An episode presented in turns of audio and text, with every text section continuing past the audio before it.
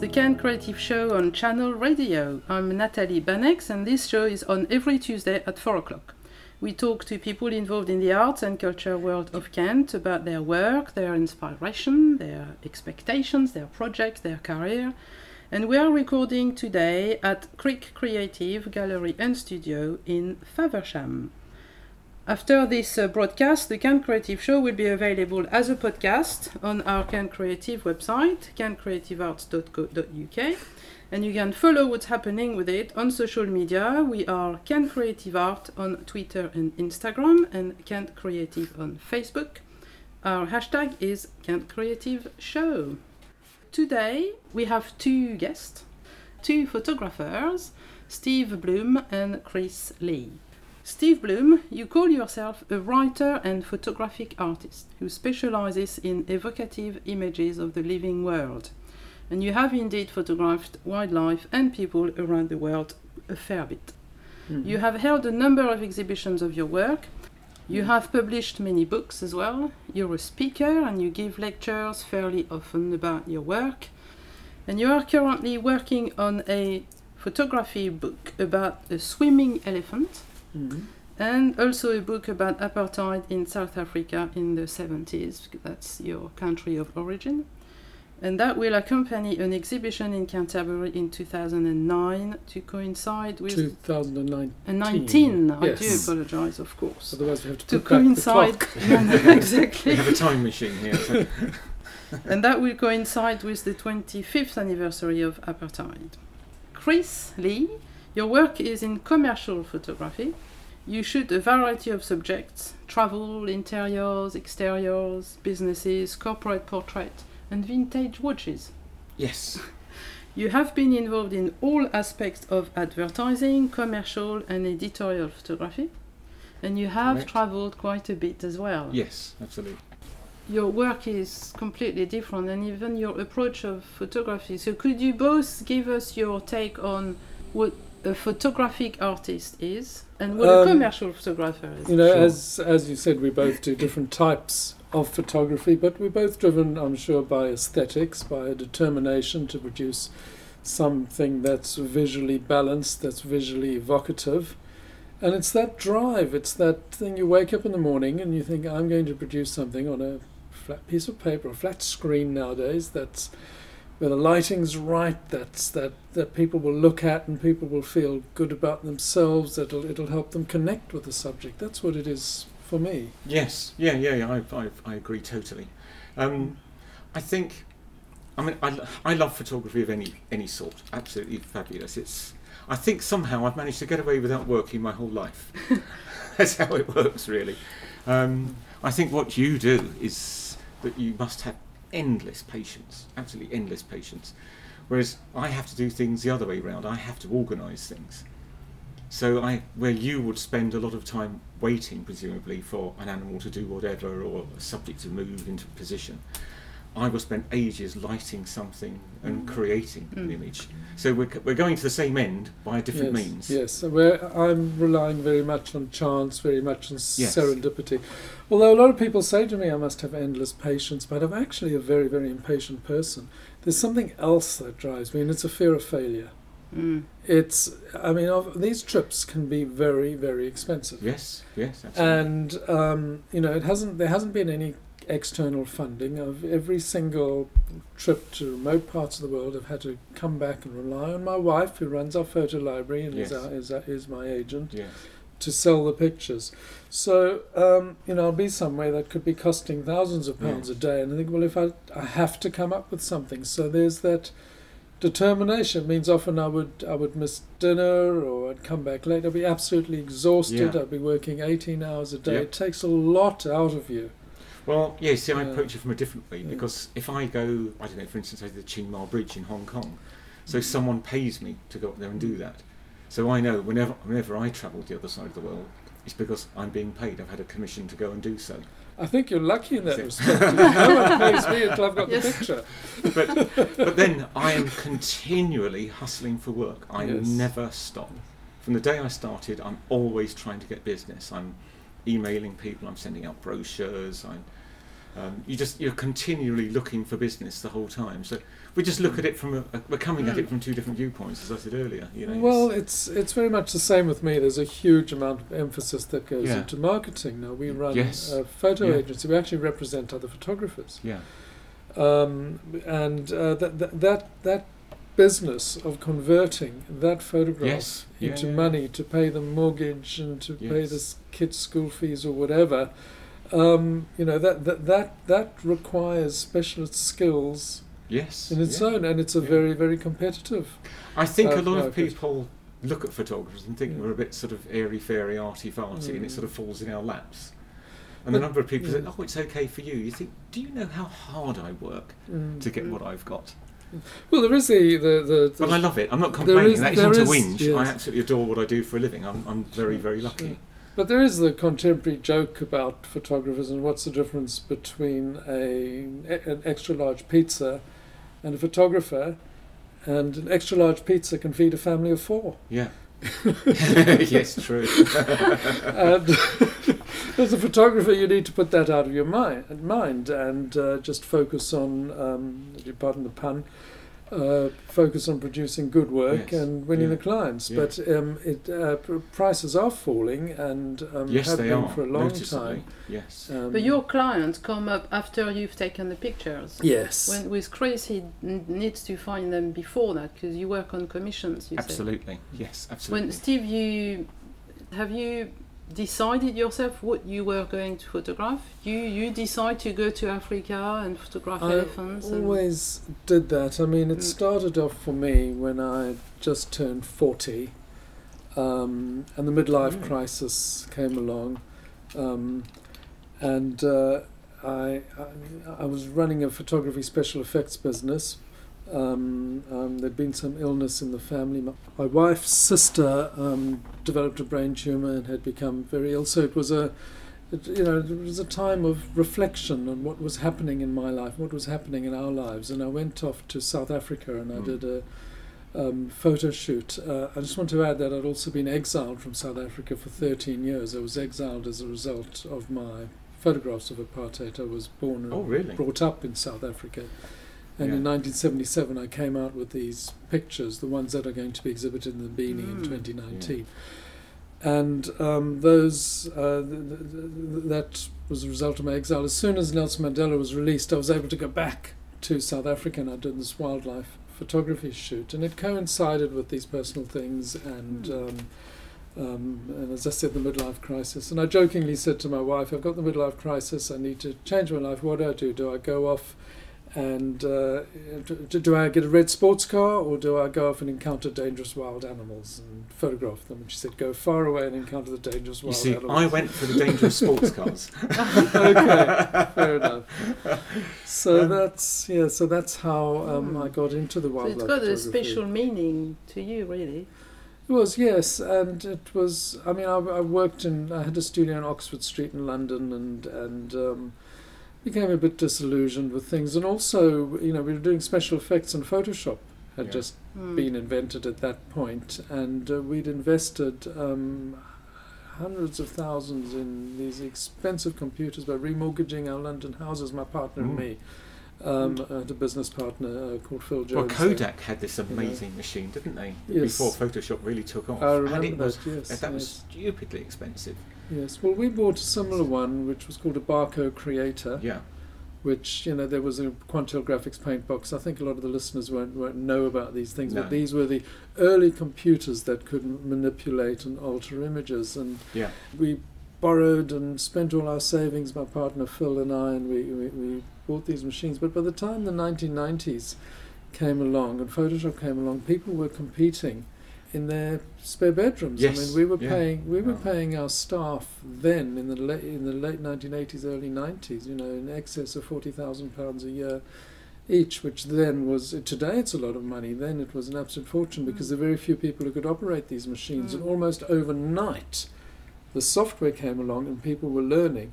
So it became a very difficult time for for, for, for us and um, our But that was a whole digital Yes. thing, though, wasn't it? Yes. When when digital photography came along, that just changed it inexorably, didn't it? So how did you both changed it. adapt to that? I think that um, we're of a certain age, hate to say that, um, where we learned how our business on film. So therefore, we can do it properly, Mm. which sounds very arrogant, but it's true. We can. Well, you understand the Yes. true basics of Um, photography. and we have to, if you're shooting Ektachromes, it used to be, or, or Kodachrome, you might have half a stop leeway if you're lucky. Yes. It's got to be spot on. Whereas with digital, you get people now and it's all over the place and you can pull it back in Photoshop. But what they don't understand, you, you obviously do understand fully, you pull back shadows, it's got a strange colour, it's got noise in it, etc. Yes. Whereas what I can do is to light it properly to start with so we don't get that problem. Mm. And that's how I would do it by, by clever lightings. And still now I will pick up work because I can light things well. Mm. It's a very, I agree with you, it's a very dangerous route to say, well, I'll fix it later. Yes, yeah, because let's, you, let's need, do it you properly need to now. get it as good as Yes, you can yeah. when you take the original photograph. Well, people now will take hundreds of pictures hoping one is good. Mm. If I would set up a, say, I build a room set, whatever else, in the studio, you build this massive room set, you spend ages lighting it. That might take you three days to build the set, four days to Mm. build it, light it. And then it's almost an anticlimax when you go click. But when you take that, I would have shot three sheets of film on Yes. 5.4 or 10.8 Yes, or whatever it was I was working on. And that was it. You didn't get it wrong. On three sheets of film, you could get it. You know, I sometimes advise photography students um, who are a bit too trigger happy to take their camera out and take only one frame in a day. Yes. Yeah, and, I- and, and it's a idea. Yeah. fantastic discipline. Yes, it is. Pretend that you're only allowed one, and suddenly they start looking. They look Mm. intensively because people pick up a camera and take and take picture after picture after picture. with the dustbin there and, And the they lamppost don't coming have- out there. Yeah. They don't have time to edit it. It's and the other thing is on each of these photo shoots I used to go on, I used to take three or four thousand pounds worth of film Mm. With me. yes, tell me about it. Extraordinarily expensive, and even when I was in the wild and I got a running cheetah or something like that, you know, I'd, I was still conscious of what I was spending Oh on yes. film because I had to turn that into a profit, and and Yeah. that makes you much more creative in the sense that you're you're concentrating on You aesthetics. think you, about what you're you doing feel, before you press the you button. feel the pain of getting it wrong. Yeah. Now Yeah. it's free, and that might might be a great, fantastic thing, but it's also open to. Um, I don't know how can I describe it? Aesthetic abuse. Yes. Yeah. You, you talked about failure and getting things wrong. It seems Yeah. to be a recurrent theme in your work. Well, um, you know that you have to be driven, and there has to be a bit of a Yeah. perfectionist, and there's no such thing as perfection. So Mm. there's always this this niggling thing that some some something's slightly wrong. Some I think. you know, I'm the person who, if a picture's slightly crooked in a room, it hurts me. Oh yes, yes. I'm ter- I'll go in a restaurant and move the pictures. Yeah, Yes, it's terrible. I yes. think can you just straighten that? Yeah. I've been told off Yeah. in a yeah, restaurant and for me. doing that sort yeah, of thing. yeah, I have to do it. really, OCD. Come Oh. close to being thrown out. So, how, how difficult do you find it to select your final images for a client then? Or, Well- or, are, or, or are they most of them already good because you have been working on the shoot so much? What I would do if you're covering, I don't know, say doing interiors for a hotel brochure or holiday brochure, whatever. The first shot you do is normally the right one, and then you cover it from there. You don't just take Ah. lots so that one of them works. This is how I see this particular shot, and you shoot that. And you think, I will try one from there, and I will try one from over there. But when you then look at them on screen afterwards, the first one's right. Because as a photographer, you can walk into a room and think, yeah, that's going to work. But that's also a curious phenomenon because I've recently got an iPhone 7, which is a fantastic camera. I've, I've never really used a phone before to take photographs. I've been a little bit old fashioned in that. I'm having a great deal of fun with it, but I'm finding if I, you know, if I'm just at home and doing some pictures of the dinner I'm cooking or anything Yeah. like that, so often it's the first one that's right because it's the first time you look for it and you frame it, and everything that follows doesn't Yeah. quite connect in the same way Yeah. that the That's- first yeah, one does. absolutely. But when absolutely. you're on the ground in Africa photographing elephants from underneath a jeep, as I know you have done, you, it doesn't work in the same way, does it? And you brought some pictures, so I'm sure the one I'm thinking of is on there. and uh, this is this is Elephants, a book for children, which was recently pub- republished by Thames and Hudson in a in a paperback version. But um, there's something about elephants I really loved. Um,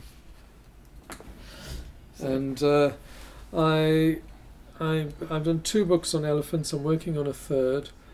And when I was working on, there was an adult book called Elephant, which was just a celebration of elephants, elephants seen aesthetically. And I was about to finish it off, and I needed something different. And I found out an elephant that swims, about an elephant that swims in the Andaman Islands. That's that's the next That's book the I'm one, working. yeah. This is a book dummy. It's still in progress at the moment. So tell us about it. How did you end up yeah. photographing elephants underwater? It wasn't easy at all. I'd, I'd heard that the, that elephants in the Andaman Islands, uh, when they were logging elephants, they would swim from island to island, and then they banned logging, which is a great thing. They were they, they banned the use of elephants, uh, you know, as slaves in the logging trade. Um, and but there there were elephants who s- who still swam around there, and but and uh, the that awful tsunami in 2004 Mm. came along and completely wrecked everything in that area, and and and a lot of the Andaman Islands were terribly badly hit.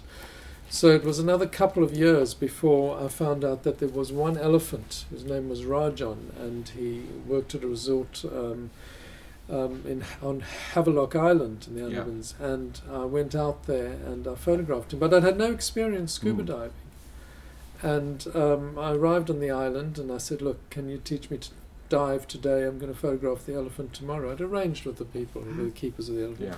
They said, "You're mad. You kill yourself. You can't learn to scuba dive and photograph an elephant in a day." In a day. so um, um, th- th- there was a diver who um, um, swam with me, and I, uh, um, um, and I rode on his back and gave direction. He was fantastic, Wonderful. and I ended up making three or four trips Yeah. because the water's very murky. Elephants are very big, so normally when you see underwater photographs, you see these little fish. and Yes. so on, but elephants are huge. So you have to be, you know, you have to be quite close to it. With a fish, you're quite, you know, you're a few inches away from it. I had to use an extra wide angle fisheye lens, Yeah. so and get really, really close to the elephant. And you can see this has got the distortions of a wide angle. Yeah. So Yeah. the elephant's foot was only a, an, an inch or two. Well, no, no, no, sorry, I'm exaggerating. A, Yeah. About a foot, about 12, 15 inches. I'm still in inches and and yards, man, away from me. but then I Uh, love I love wide angle anyway. Yes, yes. I really yes. do. I presume. Excuse my ignorance, but I would imagine with your work you use a lot of long lenses, don't you? Mainly long lenses, Yeah. but when you're photographing underwater with wide oh angle yes, it's a lenses, different ball game. there's a, the, the refractive properties of water are different from air. Yes. So it actually looks, um, it, it, it's, it gives more of a telephoto effect. Yes. yeah. But I'm thinking of a moment that happens and then goes. But that is the talent of a Yeah. photographer is Yeah. capturing the moment. Whether Yes. it's me with a model sitting on a sofa, or you photographing an elephant, it's still the moment you're capturing, and that's Sure. that's the talent in photography. It's just Mm. capturing that split Mm. second moment because a you know, a twentieth of a second later, it's gone. The look on the, someone's face has gone. and it's Your elephants run past. You know that's yeah. it is. It's a moment you have to Mm. capture. That's the talent. Oh, it's yeah. not something you can prescribe on an int- intellectual level. It's No. it's intuitive. It Mm. comes Yes, from, it from the heart. And for me, you know, people always say, "How do you do it?" It's just something from the heart. You say, "How do you um, compose poetry?" or Mm. "How do you um, uh, make make music Yeah. when you're improvising?"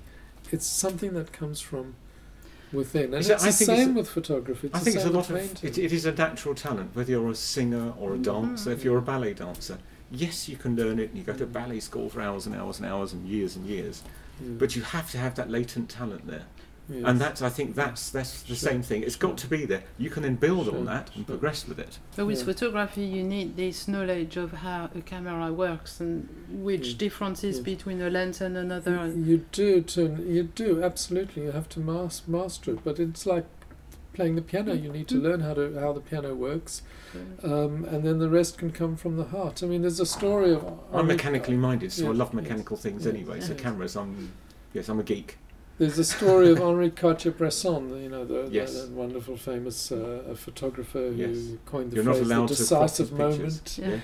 Uh, and um, um, uh, uh, to take some wonderful photographs, and he was photographing the painter Pierre Bonnard. Yeah. And uh, he said to him, How did you know to put no, sorry, Bonnard said to him, How do you know when to press the shutter? And he said, Well, how do you know when to put that little red dab of paint there? Yes. Neither of them could answer. No, you can't. Be, we- we're going to talk more about your specific work, but we missed an important part of this show, which Oh. is your background and how you got into photography, how it all started. Oh, so. Steve, you had a quick mention of it, but Chris, we haven't heard anything about it for you. So, tell us about that. Um, right, I started life and I wanted to be a Grand Prix driver. Full stop. Um, I raced for several years, ran out of money when it had a huge recession in 1972, I think it was, and lost my sponsorship. Although I was winning regularly, I had three lap records when I stopped. I was I was quick and I was good, but there you go. Um, and I'd lost my drive, and I thought, what on earth can I do? And it was the time when. Do you remember they gave out petrol coupons? You're old enough to know that. um, in the early 70s, there was a there was a real problem, and they actually handed out. You had to get your coupons from the post office. I remember that huge oil shortage where everybody's That's running it. around saying we're going to run out of oil within the next three weeks. Exactly so. Run so to try oil. and get sponsorship for a race car is impossible. And I was sitting, what on earth can I do? And being as pretentious as I am, I was looking through Vogue and Harper's and those sort of and interior magazines, and I thought, I reckon I could do that. And that was it. And I literally went out and bought a camera and taught myself how to do it. So, how old were you then? I was a child protege. I mean, it was on a middle life was- crisis. It was. I was 24, Oh, that's quite young, yeah. Yes, so Yes. I was driving from 19 through to 24, so Right. um, after that, yeah, so from 24, 25 onwards. Um, and, I, and it sounds a bit sad now, but I was really bitter because I Mm. was incredibly quick and I was really good. And I was, was destined for something but ran out of money. So at which point I thought, I want nothing to do with cars whatsoever. And I couldn't think of anything more different than picking up a camera. And it is mechanical because I liked Mm. that sort of thing. So I could, I picked it up and I could, I, I learnt the, te- the technical side of it really, really quite easily and quite quickly. Um, and then, in, as you say, that, that moment just came. I thought I could see a picture. But you know, also you had your your experience of having incredibly fast reflexes Yes. in driving, Yes. and you need fast reflexes. You need to be able to re- re- react very quickly. Certainly, as a wildlife photographer, Yeah. you need to have lightning fast. I did have a reflexes. test You need to almost know uh, predict when something's about to happen. Yeah. I'm sure it must be the same with with, Yes. with driving racing cars. I had a test once, and I actually had twice as fast as average reflexes. I mean, now at this age, now I'm a dork. but, Well, but back back then, yeah. Um, yes, it doesn't surprise me with your racing background. um, yeah, I suppose so. So anyway, um, and that was it. Um, I still do track days, and I've had lots of fast cars since, but the racing bug has gone. 'Cause So you it- don't, you, you don't, you're not dying into driving a car again, or do you I, have d- a I love fast cars. I've always loved speed and fast Yeah. cars. Yes, it's that that now is is fun. What I do Yes. Okay. Well, to, that's good. like Yes. other people do their gardening, you know, or whatever. Um, that's it. If, if I've had a really hard day, you go and get go out in a fast car, and it's great fun. So Which you shouldn't, I know, but there you go. it's more cares? fun than reading the Who said garden. Yeah, absolutely. we won't talk about anything. My wife about loves gardening. She's going to be upset with me for saying. oh, really? she's built, she's created the most beautiful garden. Is she? My girlfriend, she will do everything and make it grow and make it happen. Yes. Whereas I'm the one who has to cut the hedge and mow the lawn and trim the edges. Oh, OCD again. Oh, I I have to, I have to do that because it's just a well, we just share stuff, you know. Well, I don't do anything in the garden. I do all the cooking. But again, that's a I creative I do that process. as well. I will. I will sort of cycle fifteen or twenty miles to the, you know, as a round trip to the Goods Shed in Canterbury Yeah. just to buy some fish to take home and try and cook in the purest, most beautiful way while smoking. Yeah. And it's it's it's the same as being a photographer. It's I'm trying to get something as perfect as I can. Yeah, yeah, absolutely. would you Go actually tell us a bit more about how you, you started? 'Cause Yes, you told I- some of it, but Sure, the- I Had your midlife crisis Well, apparently. Ah, the midlife, before but before that. the yeah, yeah, but I had to get up to the midlife crisis. There was actually a life before forty. yeah. there's a life after I'm 64 now, so there's the life after 62. Um, I grew up in South Africa. Um, my family had a, a history of um, opposing apartheid. My Right. father was um, imprisoned and exiled. Um, um, you know, came home from school one day and was aged eight, and he was gone, and, and I didn't see him for many years afterwards. But um, I, uh, when I was in my early twenties, I worked for as a printer, as a gravure printer, and gravure Mm. is a is a process that doesn't exist anymore. No, it but doesn't. it's a fantastic way of reproducing. We did magazines, and and that's when my development, my interest in photography um, came out. And I started doing street photography. I started doing Yeah. things that were quite illegal. I was roaming. Um, So you the brought something here. Yes, I brought a little book, which is a s- which, which is a brochure for a forthcoming exhibition. And I did photographs of people under apartheid. It was at a pivotal, pivotal time in South Africa where um, the first real cracks in apartheid were developing, and uh, people were protesting, and um, the, you know the first that was the first time people have actually stood up Yes. against the South African government at the time. And in 77, I came out here with those pictures. I came to the UK and they were used by the anti apartheid movement um, and the International Defence and Aid Fund, which was a organisation under the auspices of the United Nations, which was involved in defending people in uh, the political apartheid trials. And as a consequence of that, I was granted asylum and later got a British passport and um, I uh, set up a, photo- um, a photography special effects business doing photo retouching for advertising agencies. Mm. I'd Yeah. have to photographer would come with a red car and they'd want to change it into a blue car. Or they wanted montaged onto pictures of the desert, and there was all this was before computers, so it was intricate darkroom work, which to a large extent I taught myself. And then uh, um, with my partner Phil, we then built up a bigger company called Jones Bloom, and uh, we had many years of that dealing with advertising agencies. I used to use Uh, Opticos in East London. Yes, I remember Opticos Yeah, well. well we yeah. were- they were, they were our competitors, so you didn't Yeah. use me. I'm very, very I- hurt. I hadn't heard of what do you it. I'm you hadn't sorry. heard of it? We had all No the big advertising agencies. But isn't it strange? But there were a few companies. Yeah, there was course, another one called Studio 10, and- Yeah. Yeah. which I'm sure you remember. And um, um, we got the first computers in, and we did uh, computer retouching, which um, and you know, as I said, it, was very very expensive, and we charged a huge amount of uh, money on an Oh, hourly tell me. basis. But we had to pay our people a, a huge amount of money Yeah. as Well, it was huge talent. There was, was yeah, a there big was a lot of talent, talent, really and we had we had to recruit the best, and we did very very complex work, and we um, did the posters. We did the retouching for the posters for the 1992 Barcelona, Barcelona Mm. Olympics, All right. which was a very prestigious job, and it Yes. brought us a lot of clients. But in uh, 1993 was when I turned 40, and my wife's sister um, uh, became very Mm. ill, as I mentioned earlier, Yes. and I began to wonder what what's it all about. I know I joke about the sports car and the wild animals, but it really was time for a change. And I went uh, to South Africa on a on a brief safari, and I um, took some pictures of wild animals, and I came back, and there was Planet Earth picture. Um, library which doesn't Yeah. exist anymore it was eventually bought by Getty Yeah. um, and uh, they uh, they took my pictures and they started selling them um, through through catalogs, stock photography catalogs, Yeah. and I started to make money out of this, and I thought this can be quite lucrative. Yes. So in 1996, I started doing it full time. I thought, well, what do I have to do? I need to do something. So I have to do a book. So my first book was called In Praise of Primates, and um, I took it to two publishers, both of whom were interested. One was Taschen, Yeah. and the other one was uh, K- Yeah.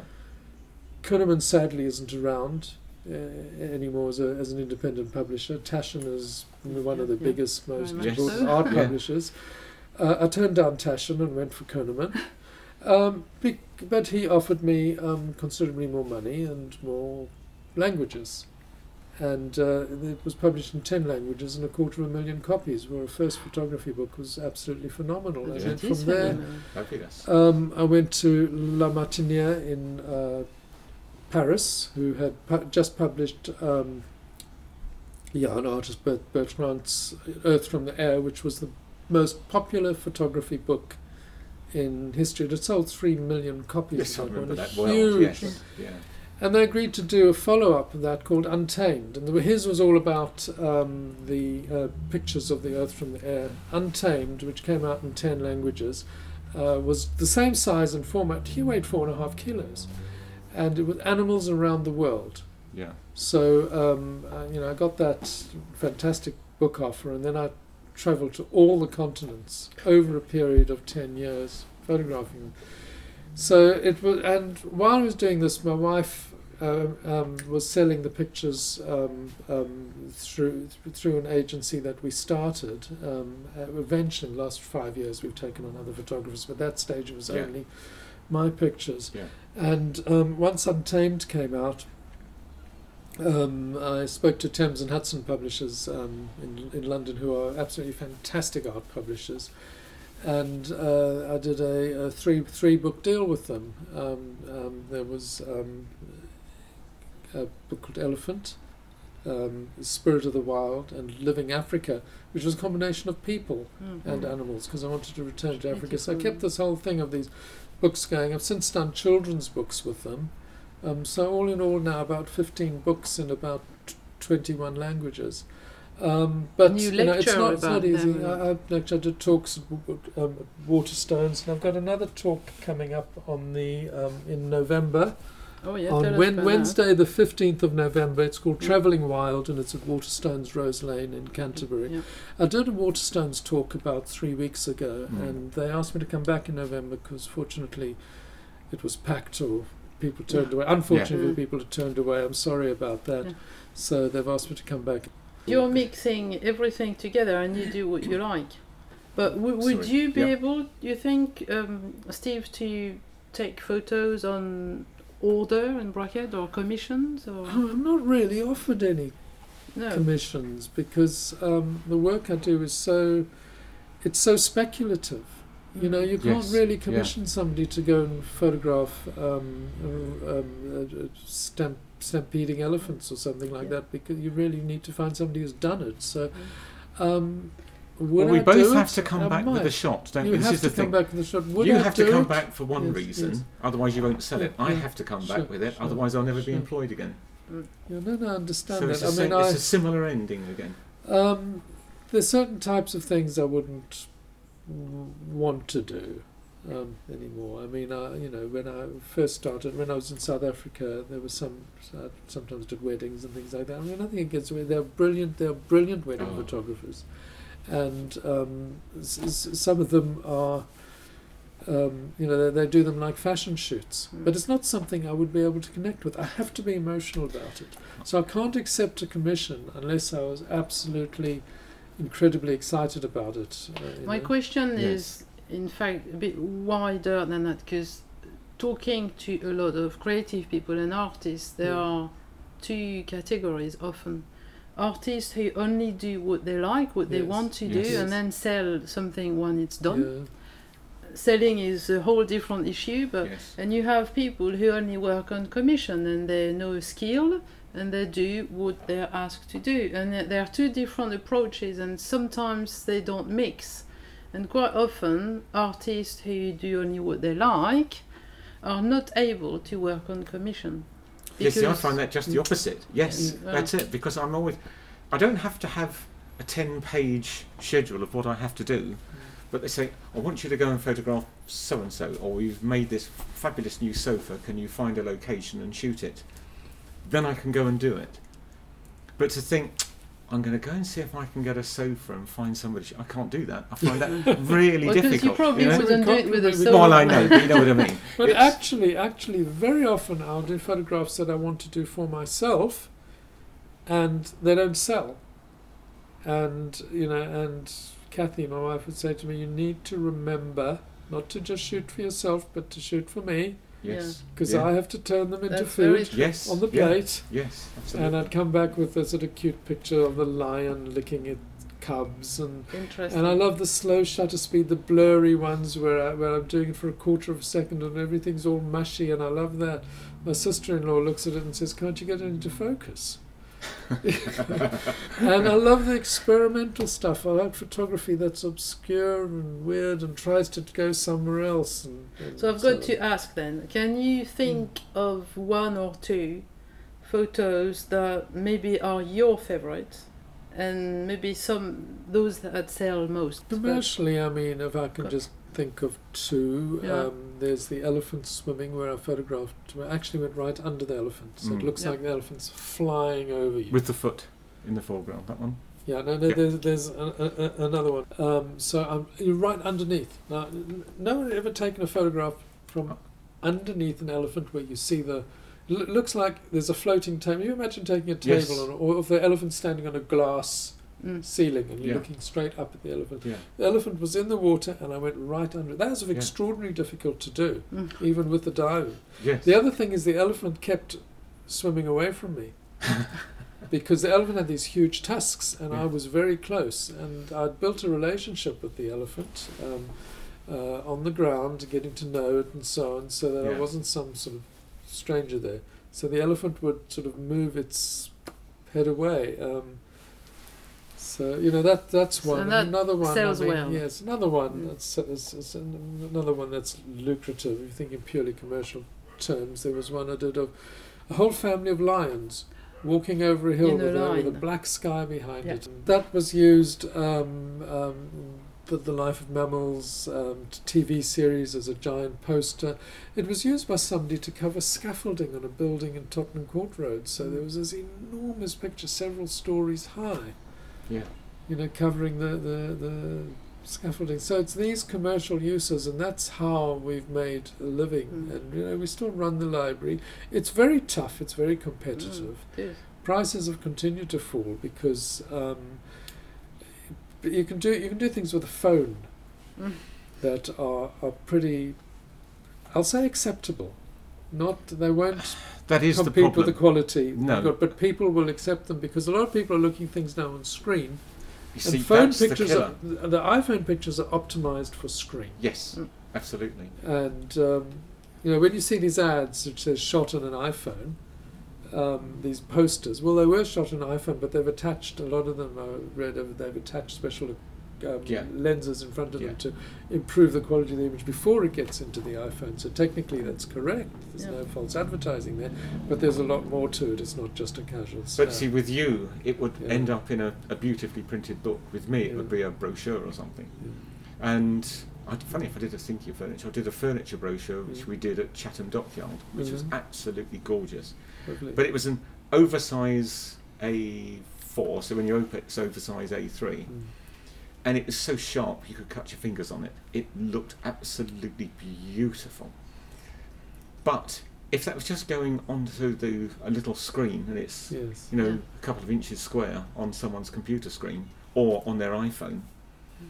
all that beauty would be lost. Exactly. And Totally. That's frustrating. Print, Yes. print advertising is continuing to fall. Oh, Online ab- advertising is going up and Yeah. up. Facebook advertising is is, is is is soaring in popularity. And there's oh, the number of clients I have, they have their, their print run on a brochure would be half of what it was a few years ago, five years ago. yes. A A 20, people fi- 30,000 print run is now down to 15,000. You know, it's And people are finding the, the effective ads are, are, are the 600 pixel ones on on, oh, don't. on, Yeah. on online. So so the qu- qualities. I mean, there still is the giant billboards and so on that you see Yes, yeah. all over London. Which is and- what I hunt for the whole time. I've They're got to lovely, find they're clients that want that, as, They're as you have. That's where They're our great. quality comes out. Sure, Mm. sure. Then you yes. So Also, also, I mean, there's it's a wonderful feeling as a photographer and also as a, a viewer when you see these giant pictures and you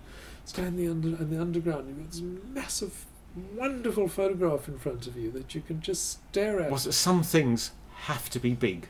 End of Yes, story. I mean, looking at that photograph there with the, the back of that girl, that at that size looks gorgeous. I love that picture. That's really really nice. that's um. But that, that yeah. wouldn't look any better if it was six foot sure, tall. Sure.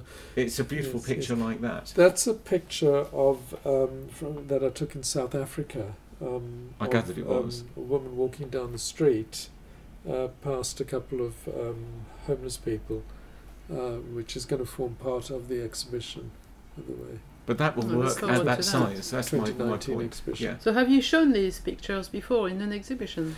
I showed them in London um, at, at the London Festival of Photography at the Guardian Gallery. Not not all of them. The the Beaney exhibition is going to be much bigger, much more spectacular. Um, you know, I, I'm I'm very excited about it. My my Hmm. heart set But- on it, and I'm going to put absolutely put my heart and soul into making it Yeah, something it's a personal quite one stunning. as It's well. personal as well, and Mm. it's it's it's about that whole. Era. It's very different from the wildlife pictures. Mm. It's pictures of people during a particular era. They're black black and white. They were shot um, on black and white film, and you get these wonderful gritty. See, uh, that's what I miss. Prints. The, That's what I miss yes, terribly. The grain, the Black grain. and white film is it's just beautiful. lovely grain. There's I used, to to, I used to use Tri-X when I shot yes, black and yes, white. yes. If you can, Just- if you make an analogy, you go you go and see an old movie, and you get that wonderful sort of grain and that and and, Yeah. and that sort of softness to Mm. it. Mm. And you go and look at some of these modern films, and it's like watching um, EastEnders or something on Mm. TV in terms of, awful. of ultra saturated and everything. That's why even with these films now, they're trying to they try and grade them back. A lot of the TV series. So what do you you know, like best watch. about your work, both of you? What do what I do like you like best? best? Earning lots of money. You're a commercial photographer. It's a Exactly. lovely feeling um, when you've got that job. my yeah. Yeah. Um, what I like best, it's when someone gives you a brief, and then doesn't interfere too much. I know it sounds a bit. I I have some clients that virtually I'm the camera operator. The brief is so tight and they art direct it so much that I might as well not be there. You get an assistant to do it. But then other people say, "No, you're the creative one. What we want is that. Do it." And that's lovely. You can go off and do something and come back, and it's just, and they like it, and that's Yeah. just, that's just. It isn't the money. That's when it's just when when someone says thank you. That's fabulous. That's better than the money. I can understand that. I'm going to make a confession on Channel Radio that I haven't made before. And it's to do with, um, you say you don't like clients who interfere. When we ran our retouching studio and our clients were advertising agencies, l- we would try our utmost to make the job as perfect as we Yes. can. And he always found something wrong and he'd say, "Oh, This is wrong, you must change that. And we thought, let's put a deliberate mistake Yes. so that and then he would find the deliberate mistake and he'd change it and if we get rid of the deliberate mistake he'd be happy Yep. so he he he just had to he couldn't accept it he was incapable of accepting it Mm. so uh, we never let him know I'm not going to say who he, who, No, he, no, no, no. who he is there you go And can you think of your golden moment?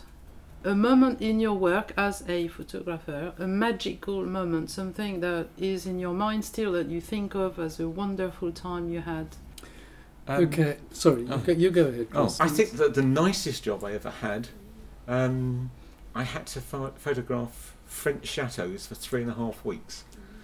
And I was literally on the road. It's a different hotel chateau every day, and we worked so hard.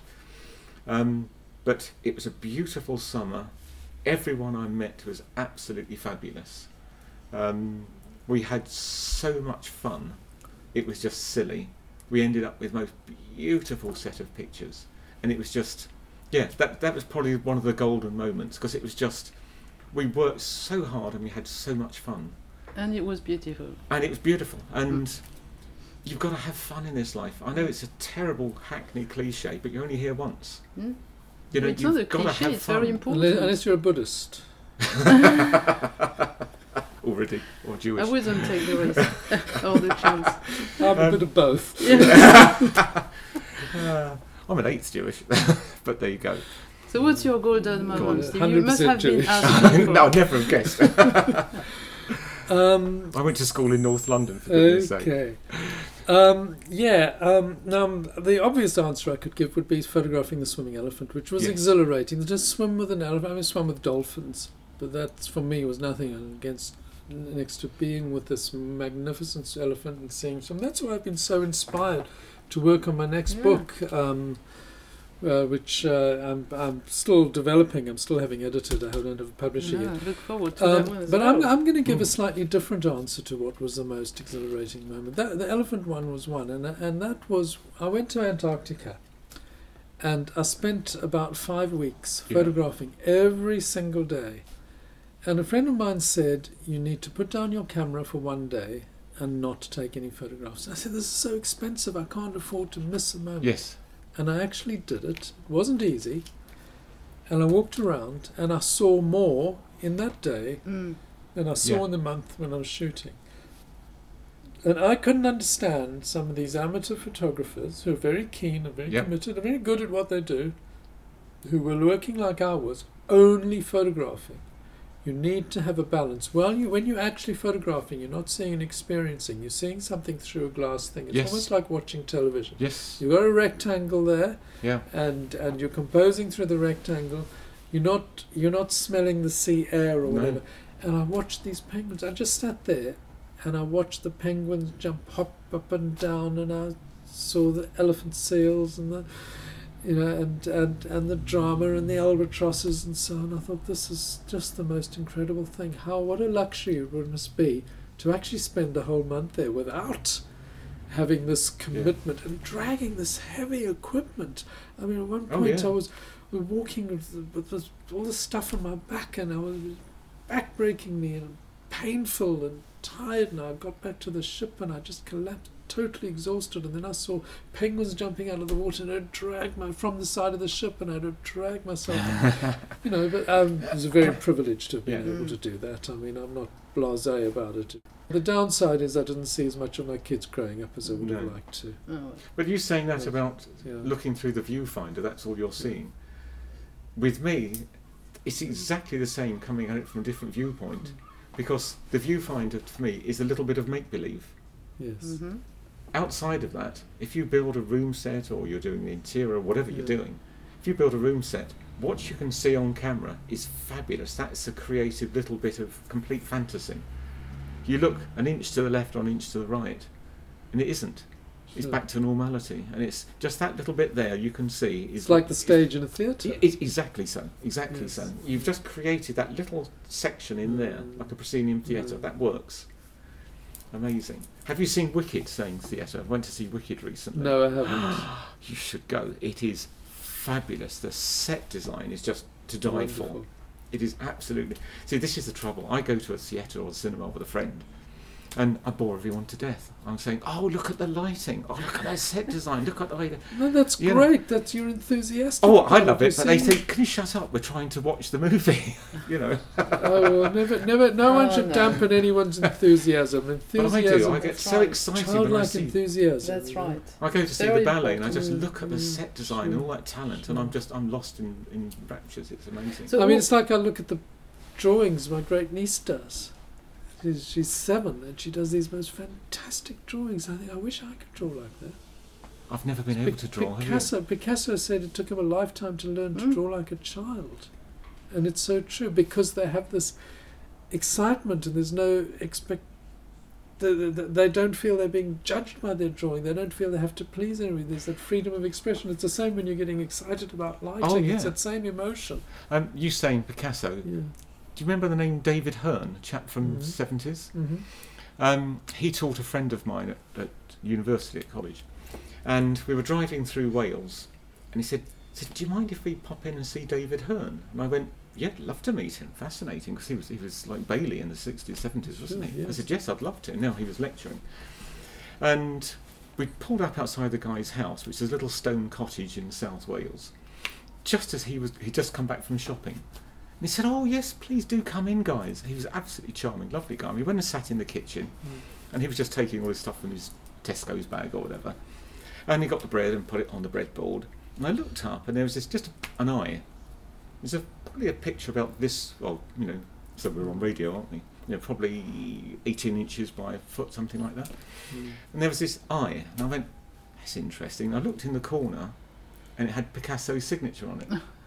and I said, "I know it sounds really stupid." I said, "But is that Picasso above your bread bin?" And he went, "Oh yes, he was a mate of mine." but what would that be worth? This beautiful, and that's how he saw a photographer, Yes. an eye. Yeah. That was it. And he thought, Fantastic. and it's so It's clever. a really Mm. nice portrait. Yeah, Yeah, it didn't have to do anything else. Just a. Well, we all know what Picasso painted like or drew like, and it was just an eye.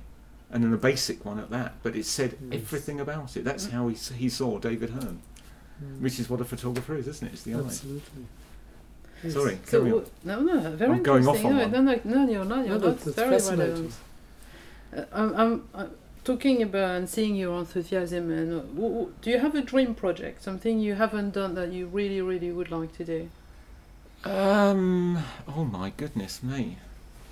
No, not really. I just every day I do something different, and that's what I love about it. And I don't mind what it is. I love. I mean, in the last couple of weeks, I've photographed. Oh goodness me, watches, furnitures, and some interiors, and you can't get diff- more different than that. You know, to get a to make a Rolex look absolutely beautiful without reflection or with the reflections Oh, where you want it. It's not easy. It's a real technical not- oh, exercise. Oh, absolutely. It's, It's not terribly creative, but then it's a real technical exercise, and it's that's well, it, it is that creative. pushes It is I it. creative. I'm I was about agree to with jump you. on I'm that. sure I agree with you because you you're looking at that watch and you say, "I'm going to make this as beautiful as I can." That's Oh yes, yeah. And if it sells, it's a I have a company that does vintage and prestige watches, Yes. and I'd never realised till I started working for them. It's a vintage watch if it's over 25 years old. I wasn't aware of that. Um, and they have absolutely some are beautiful and some are so over the top. It's unbelievable. But it is quite beautiful, and you look at see once again something creative. Someone who creates that dial on a watch. Some of them are absolutely magnificent. Mm. You get in very close, and the detail. You It need is- to create that emotion about the picture. Yeah, so- yeah. So and that, that becomes a technical Yes, exercise, and that's that's Hmm. that's that's quite You know, interesting. you ask any ad agency, it's emotion that sells. They're getting to people's emotions. It is, and, uh, yes. You know, and I mean, this is the way that social media works. Yeah. They, Well, they this horrible mapping, thing with lifestyle, mapping, says. they mapping how you think and what you Yes, like and what you do and all this sort of thing, and they're working out ways to um, appeal to your emotions through advertising. You know, that's Mm. how they're making their money, Well, of course it is. and it's all it's all and they've got psychologists who work for these these big, big Silicon Valley social media companies Yeah. who. Who, who know how to tap into your e- e- emotions and you know Mm. one of the reasons why Instagram is such a success is because you're just instantly reacting to these photographs. Yes. The only trouble is, do you not find with social media that it's it's an overkill? I mean, it's non-stop on the phone, coming up every Mm. few minutes, and you think, just sit down and think before you take a picture. Not just taking anything. I mean, some of the stuff you get through, you think, really? Well, it's, yes, you're right. These, a lot of these social media postings are the equivalent of um, overdoing digital Yes. photography and taking a picture. It's just uh, trivia. all the, all, the, all, all the time. Every every just- little article somebody reads. Everything. Yes. If it's just something I mean, beautiful which they put on there, yes. that's cool. Sure, Mm. sure. You've actually thought, you've seen something, you've been out and you've Mm. seen something beautiful, and you want to share it. Cool. Mm. No problem. Well, I've got um, at Steve Bloom Photo. I've got a um, Facebook, Instagram, and Twitter feeds, but I try and fill them with interesting photographs Yes. of wildlife. And, I mean, I've got a personal one where I do just with my personal friends, Yes, just a few of them where I do stupid things like what I had for dinner. But, uh, But but beautifully for everybody. I do try and photograph it beautifully. But the main one for my um, um, following Your business one, is the it, business one Yeah. Social media. It's just a way of connecting with people who've read my books and that sort of thing. So And see, got? for me, that drives Yeah. people to the website. Yeah, yeah, well, that's that's You know, that's, the whole yeah. point of Yeah, it. Yeah. exactly. yeah. At Steve Bloom Photo with a P in photo. You, we, but we, I'll ask you that later on. You will Okay. remember that because you have to say it all. But do you have a dream project, or it looks like you you're doing it?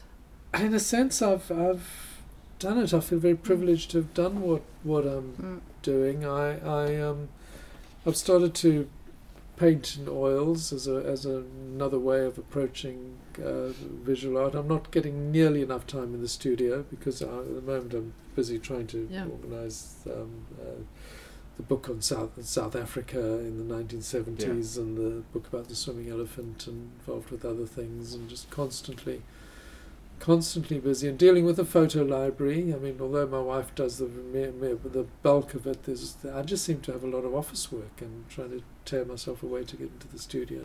Yes, it's just boring, But it's isn't it? It's just- Yeah. you want to get on with what your what your That's passion it. is, don't you? Really. And you know, the, t- t- taking the actual process of taking photographs is a very small part of it. The rest of it is managing it. Would you Mm. not agree? Yeah. Oh, absolutely, absolutely. I believe it's Doisneau. I'm not. I'm not entirely sure, but he said what he liked Yeah. best in photography was the moment he pressed the shutter. It So is a it's done- sense of exhilaration, and and then of course there was the anticipation of waiting for the film to be processed and hoping that the lab wouldn't wouldn't Oh, mess it up. yes. anxiety of anything happening to your to your film. Oh, that's I mean, scary. didn't Robert That's- Capa with the uh, with the D-Day landings? Yeah, but didn't- there is a didn't- controversy the- about. Yeah, but um, I think uh, um, somebody damaged a lot of the film, and only a few frames survived. Now, one now, nowadays, all you have to do is lose your compact flash card. Yes. Yes. I did have one shoot where that happened to me with film though. The lab phoned up and said, "Chris, we've got a bit of a problem," and I went, "Yes." Um, you know all those five four trannies you brought in? Yes. They're all stuck on the wall. I went, "Pardon?" and you know the big machines of dip and dunk, Yes. and it literally picks it up and drops it into the next tank, and then lifts it up, moves across, and drops it in the next tank. And Yes. something got a bit of a glitch, and it swung. And as it swung, the big rack, big hanger with all the film on, caught on the edge of the drum, and just went boing, and the film just came off and went all over the wall. But just in case, I had shot it on negative as well. So every shot I then redid on 5x4 negative, so we could make trannies off every negative.